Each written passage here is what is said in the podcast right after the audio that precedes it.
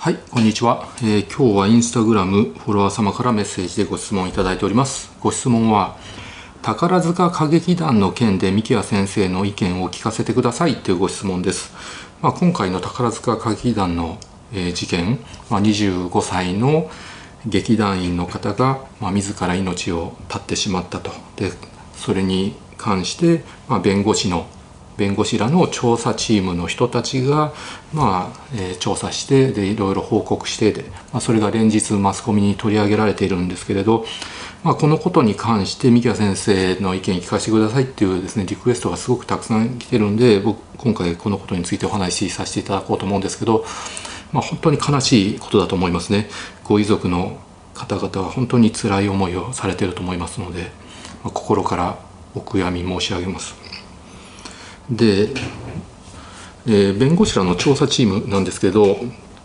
長時間労働はこれがあったっていうことは認めてるんですねただハラスメントに関しては、まあ、確認できなかったっていうふうに言ってるわけですね、まあ、それはこの女性が所属する空組の劇団員らを対象に、ま、聞き取り調査を進めていたわけですね。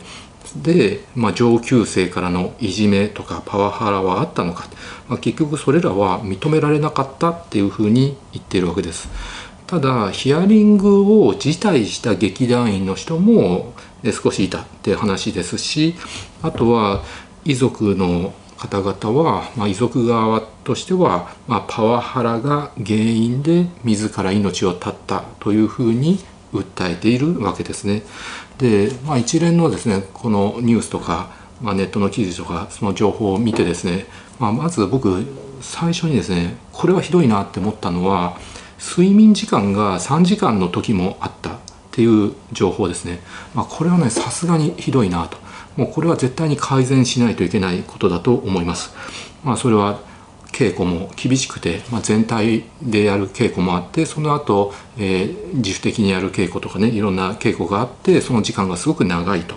あとは事務仕事とかいろいろですね書類をまとめたりとかする時間もあって、まあ、それによって睡眠時間が削られてまあその日によっては3時間しか睡眠が取れなかったっていうことなんですけどこれはねひどいですね。まあ、睡眠時間がね3時間の日が続けばですねまあ、メンタル病む人が多いですね、まあ、それだけじゃなくて基本的に全てのパフォーマンスが落ちてしまいます。なのでせっかく宝塚歌劇団というですねそのトップ集団もうこれこの人たちはもう選ばれた人たちなんですよね、まあ、最初から容姿端麗で、まあ、才能もあってガッツもあって、まあ、そういう人たちが入学してで稽古してってでどんどん一人前になってってでぱり誰でもできるようなことをしてもですね人を感動させることはできないわけです。なので過酷なトレーニングが必要。これは僕はしょうがないと思っているわけです。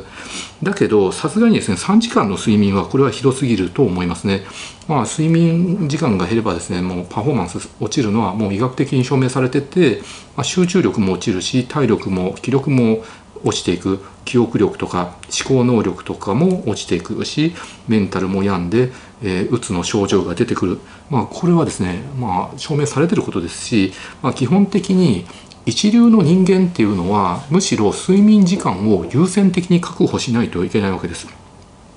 別に歌劇団だけじゃなくてビジネスマンでもスポーツ選手でも一流の人っていうのは基本的に睡眠時間をまず確保してでそれ以外の時間でどれだけトレーニングできるかとか遊びに使えるかとか家族と一緒にあのいる時間を使うかっていうことを計算するわけであって、まあ、例えば大谷翔平選手なんかでもまず睡眠時間をですね8時間とか9時間とかしっかりとる時間を確保してでその上で、練習時間とかやってであともあのチームメイトにですね飲みに行こうよご飯に行こうよって誘われても睡眠時間を削らないといけないことになるぐらいだったらもうそれ全部断るんですよね、まあ、それが本当のプロっていうものであってなので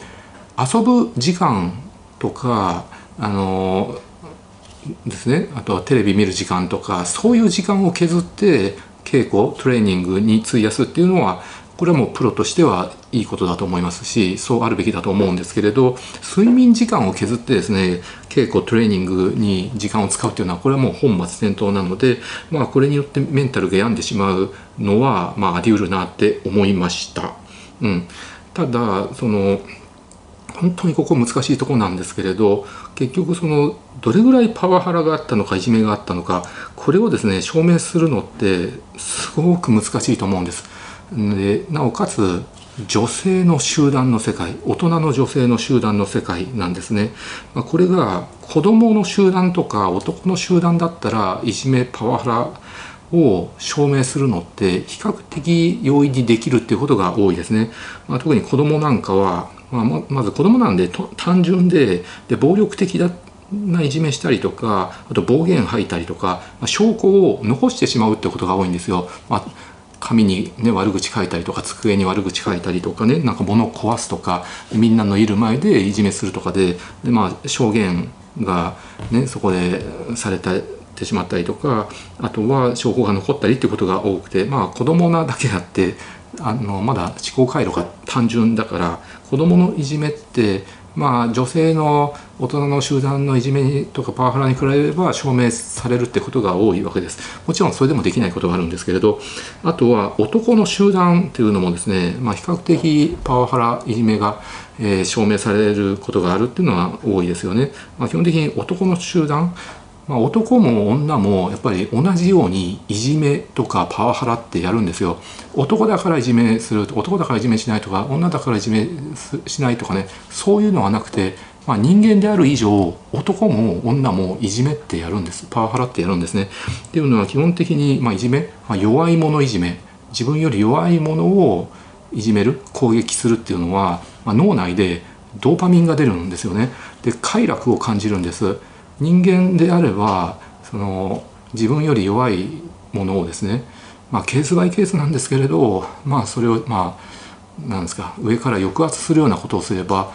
まあ、ドーパミンが出るっていうことがねあるんですね、まあ、みんながみんな同じ条件でそうなるってわけじゃないんですけど、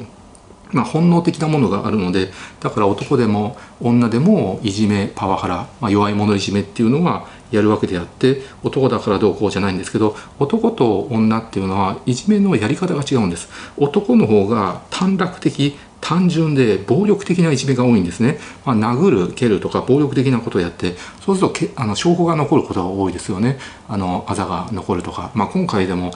ヘアアイロンで何たらっていうのがあるんだけどそれもですねはっきりと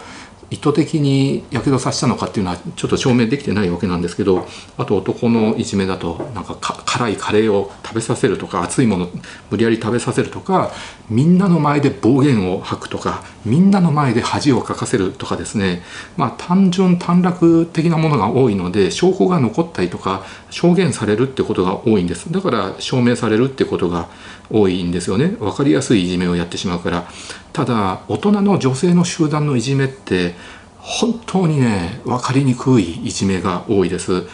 男から見るとみんな女性たち仲良く見えるんだけど実はその女性の集団の中では陰湿ないじめが繰り広げられてるってことは多いわけですよね。他人にいじめだっていうふうに分からないようにいじめをするってことが多いんです。これステルスいじめなんですけれどまあ陰湿でもうステルス的にね周りからわからないようにいじめるわけで、ま、例えば仕事のね、まあ、まあ職場だと、ま、大事なことを教えないんだけれどあからさまに教えないんじゃなくて「ああ知らなかったんですか」みたいな感じであのあからさまにはいじめないんですよね。あとまあ何かのねお食事会とかにもあえてその人だけ誘わないとかあえて仲間に入れないとか、うん、あとまあシフトを組む時に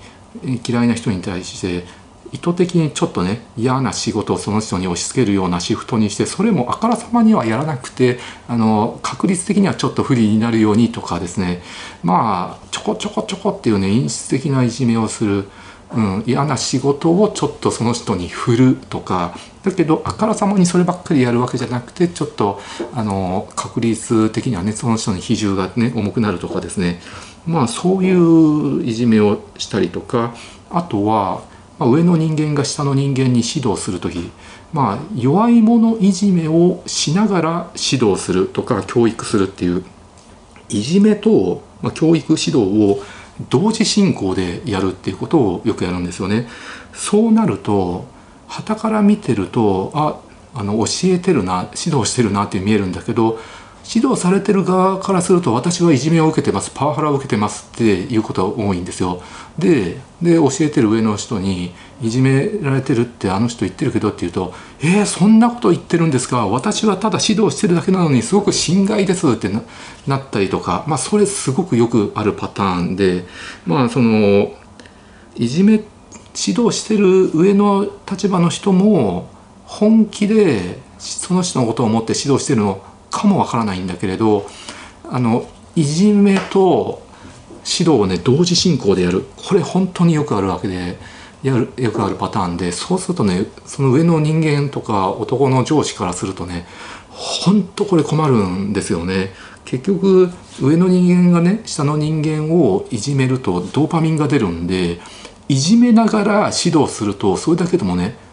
指導してる側は快楽を感じてるんですよね。だけど本当は下の人間を指導する時は快楽を感じながら指導するんじゃなくていじめながらね指導するのは僕はダメだと思うんですよね。やっぱりその下の人間が成長すること、えー、仕事を覚えてあのスキルアップすることを第一にその人のことを考えて指導する教育するべきなんだけどやっぱりいじめながら指導して快楽を感じながらね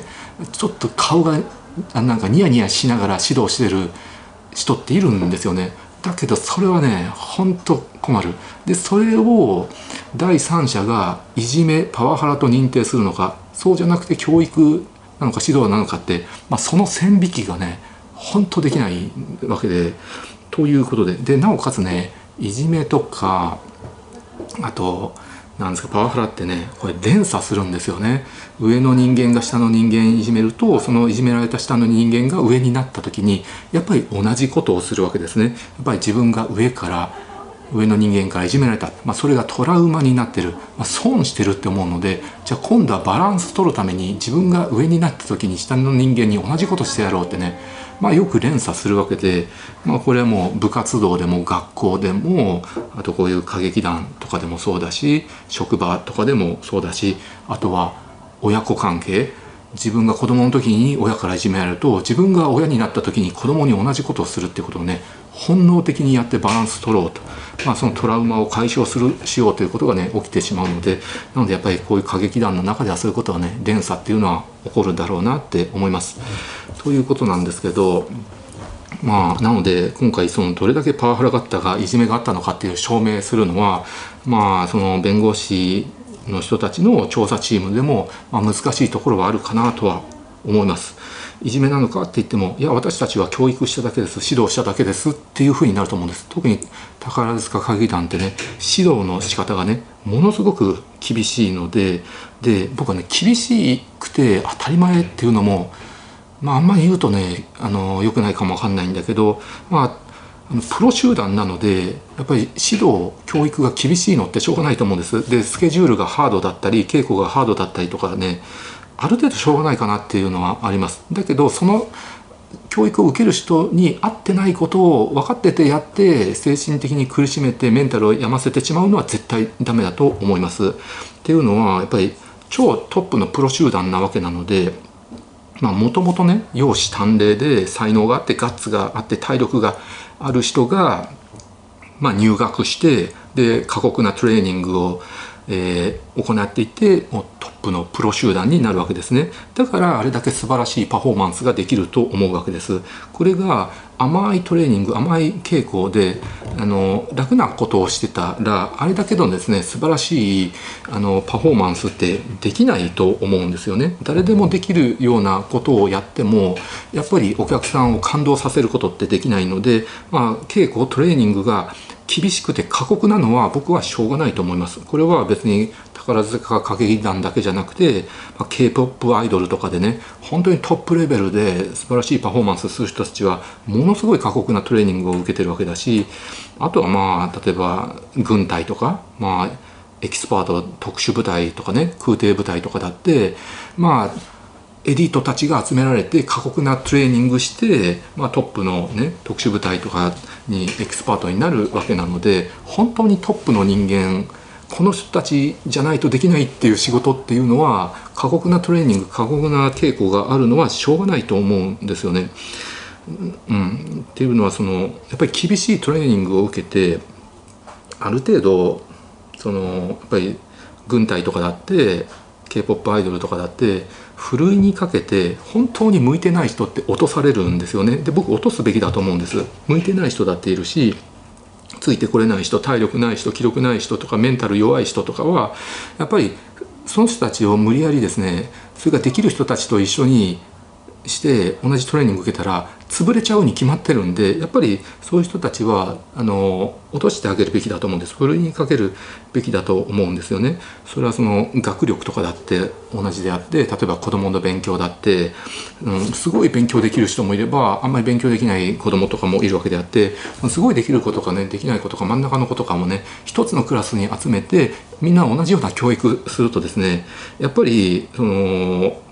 みんな伸びなくなっちゃうんですよね。やっぱりできる人たちはできる人たちで固めてできる人たちのあの勉強をさせるとその人たちすごい伸びるんですよね。で真ん中の人たちは真ん中の子なりの勉強を教えてでできない子たちはできない子たちなりに教えてあげるとその子たちなりに伸びるわけなんですよだけどできる子たちとできない子たちをごっちゃにしてですね同じように、えーと勉強を教えるとすごいできる子たちはこんな簡単な勉強つまんねえやって言って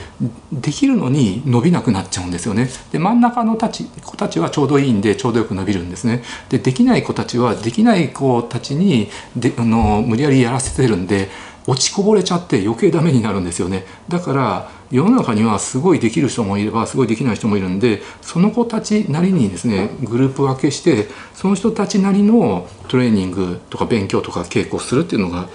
えーと、大事なわけなんですよね。っていうふうに思うわけなんですけれどなのでまあ結局やっぱり3時間睡眠これはね絶対ダメだしあと、まあ、メンタル病んでしまうのはしょうがないかなって思いますね。うん、なので今回のことでもそんなについていけないんだったらとかパワハラがあって嫌だったらやめればいいのにっていう人多いんですけどそのそれで簡単に辞めちゃう人もいると思うんですよ、まあ、こんなとこやってられねえや俺には私には合わないわって言って辞めちゃう人？で辞めちゃう人は救われると思うんですよ。で自分に合った環境で働くとか自分のやりたいことをやってそれが合ってればいいんだけれどその辞められない人が僕すごいかわいそうだと思うんですよ。例えばプライドがすごい高い人とかあとすごい真面目な人とかあと自分を責めてしまうタイプの人みんな頑張ってるんだから私も頑張らなきゃ耐えなきゃってあの無理して頑張ってるとあのそれがそのトレーニングとかあのやってることが向いてる人はいいんだけれど